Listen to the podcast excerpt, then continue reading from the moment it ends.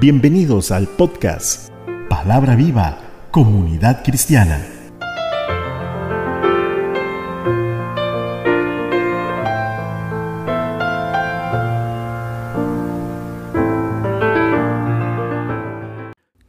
Es un privilegio estar nuevamente con usted en el estudio de la palabra.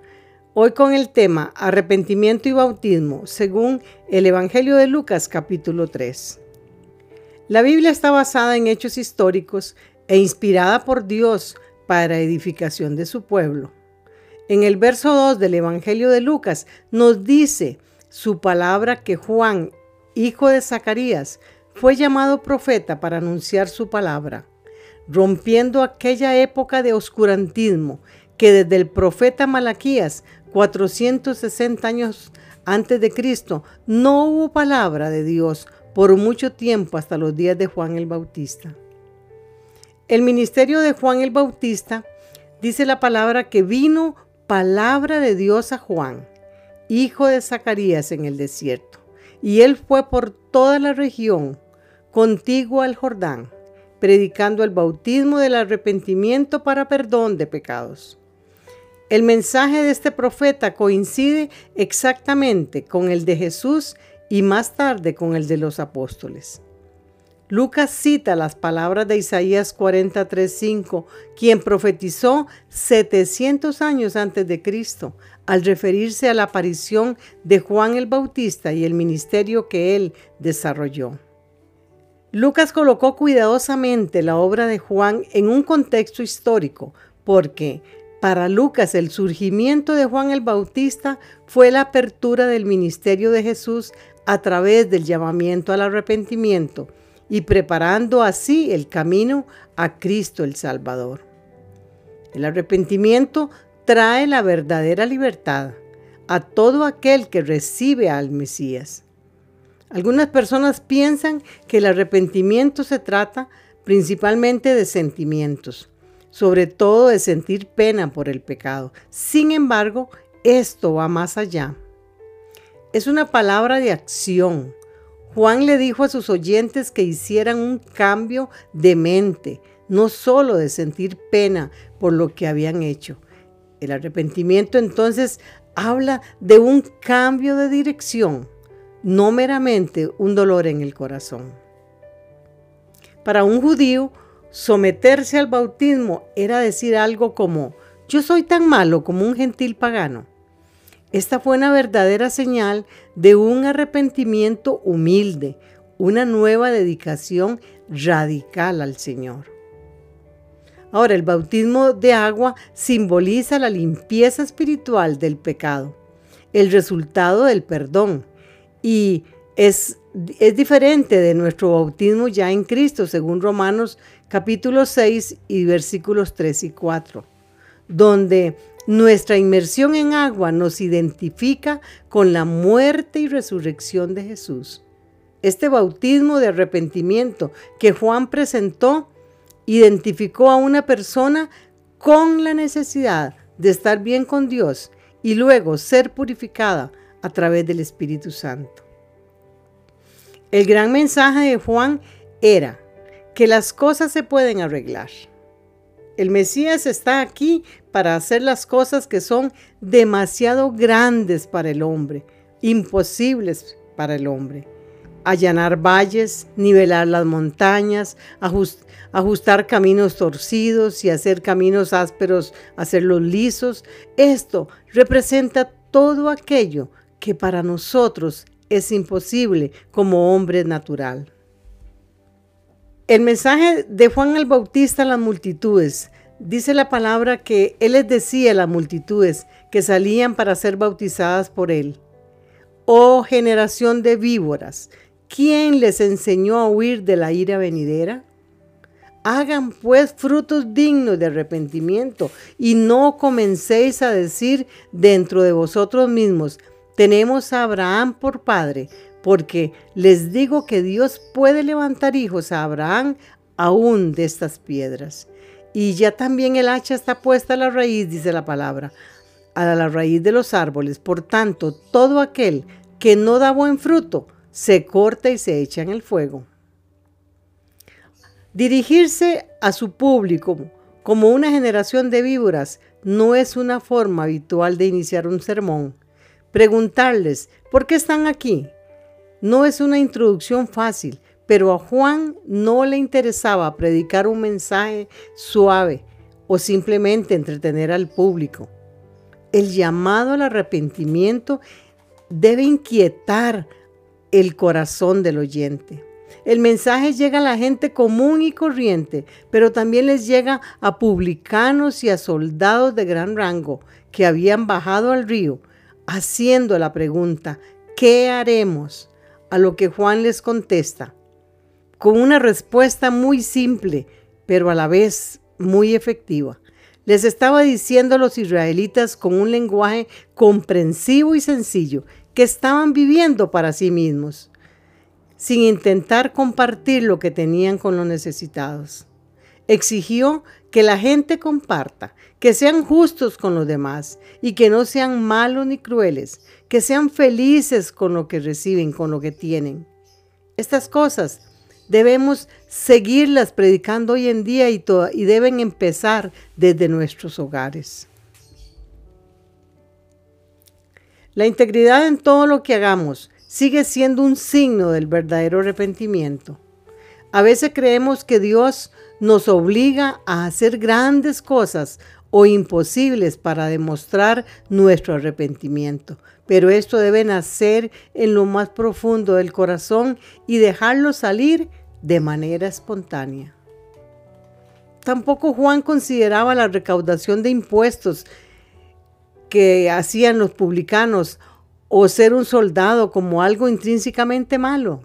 No ordenaba a estos abandonar sus profesiones, sino a comportarse honestamente. El mensaje que se transmitía a aquellas personas de diferentes clases y condiciones sociales fue un mensaje práctico. Es que cada persona, no importando su profesión o ocupación, debe revelar su fe y su carácter cristiano por la, de la manera en que se comporta o se desempeña, pero diariamente. Como bien dijo el Señor Jesucristo a sus discípulos, por sus frutos los conoceréis. Juan tenía muchas razones de estar orgulloso, pero, pero era humilde. Tuvo un nacimiento milagroso, un destino profetizado. Era un hombre llamado a cumplir personalmente grandes promesas proféticas, un poderoso predicador y un hombre con muchos seguidores. Sin embargo, era también humilde. En Lucas 3:16 nos dice la palabra refiriéndose a Juan el Bautista. Yo a la verdad les bautizo en agua, pero viene uno más poderoso que yo de quien no soy digno de desatar la correa de su calzado. Él les bautizará en Espíritu Santo y fuego. Su aventador está en su mano, y limpiará su era, y recogerá el trigo en su granero, y quemará la paja en fuego que nunca se apagará. Juan dijo que el Mesías venía con un bautismo diferente el derramamiento del Espíritu Santo fue prometido como parte del nuevo pacto, como un desbordamiento del Espíritu Santo en nuestras vidas, completando nuestra limpieza y santidad. La acción de fuego purificaría y destruiría lo que faltara. Así como el fuego quema la paja, el poder de Dios es siempre un poder transformador y un poder purificador. El Mesías también sería el que iba a separar lo verdadero de lo falso. En este caso, separando el trigo de la paja. Su aventador, dice la palabra, está en su mano. Y aconteció que cuando todo el pueblo se bautizaba, también Jesús vino a ser bautizado. Y hubo una respuesta notable a la obra de Juan el Bautista. Muchos vinieron a arrepentirse y recibieron el bautismo. Pero también ese, ese día en medio de la multitud Jesús baja al río a ser bautizado. ¡Qué humildad! Jesús no recibió el bautismo porque era pecador o necesitara arrepentirse. y ser limpio de sus pecados, porque no los tenía. Lo hizo para identificarse completamente con el hombre pecador. Este fue el mismo corazón que lo llevaría más adelante a su identificación final con el hombre pecador en la cruz. Y qué lindo cuando oímos el testimonio divino de la posición de Jesús, quién era Jesús. En ese mismo instante dice la palabra que orando el cielo se abrió y estaban orando y el cielo se abrió y descendió el Espíritu Santo sobre él en forma corporal como paloma y vino una voz del cielo que decía, tú eres mi Hijo amado, en ti tengo complacencia. Notemos el énfasis de Lucas en la oración. Otros escritores de los evangelios describen esta ocasión, pero solo Lucas señala que sucedió mientras oraba. En, en este hecho tan trascendental, se hacen manifiestas las tres personas de la Trinidad a la vez, a una misma vez. El Espíritu Santo descendió en forma corporal como una paloma. Se oyó la voz de Dios Padre y, se escuchó y, diciendo, este es mi Hijo amado. Y el amado Hijo fue bautizado, un hecho innegable de la Trinidad de Dios. Jesús comenzó su ministerio terrenal con la bendición del Padre y el poder habilitador del Espíritu Santo. En Jesús podemos tener estas mismas cosas. En Jesús podemos escuchar al Padre diciéndonos, este es mi Hijo amado, en ti me complazco. En Jesús el Espíritu Santo puede venir también sobre cada uno de nosotros para darnos poder y bendición. Recordemos que el ministerio de Juan el Bautista consistió en preparar el camino de Cristo. Cuando le preguntan si Él es el Cristo, lo niega rotundamente. Además añade que aquel que vendrá, o sea, Jesucristo, bautizaría en el Espíritu Santo y fuego, enfatizando que el Espíritu Santo obra desde dos aspectos, en uno positivo que es purificando a los santos y en uno que es negativo, juzgando a los incrédulos. El Espíritu Santo recoge el trigo, que somos los creyentes. ¿Dónde lo recoge? Dice la palabra que en su granero. Pero quema la paja, que son, vienen a ser los inconversos en un fuego que nunca se apagará.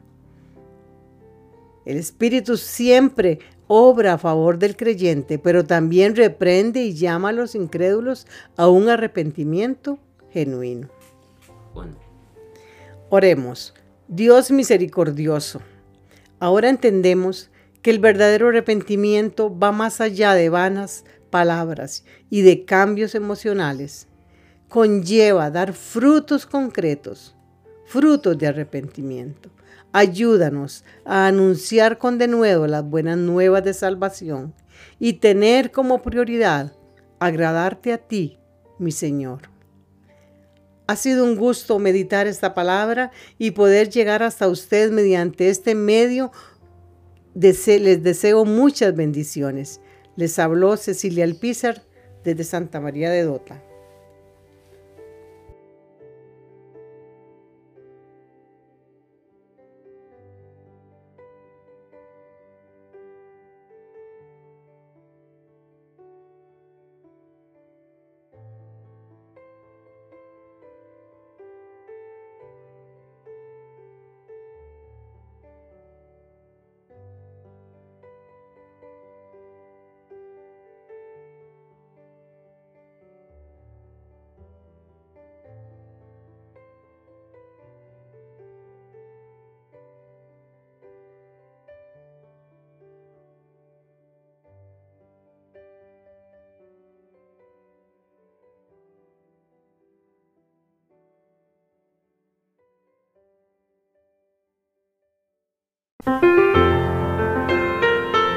Muchas gracias por escuchar. Recuerde escribirnos al correo palabra viva comunidad cristiana arroba gmail.com.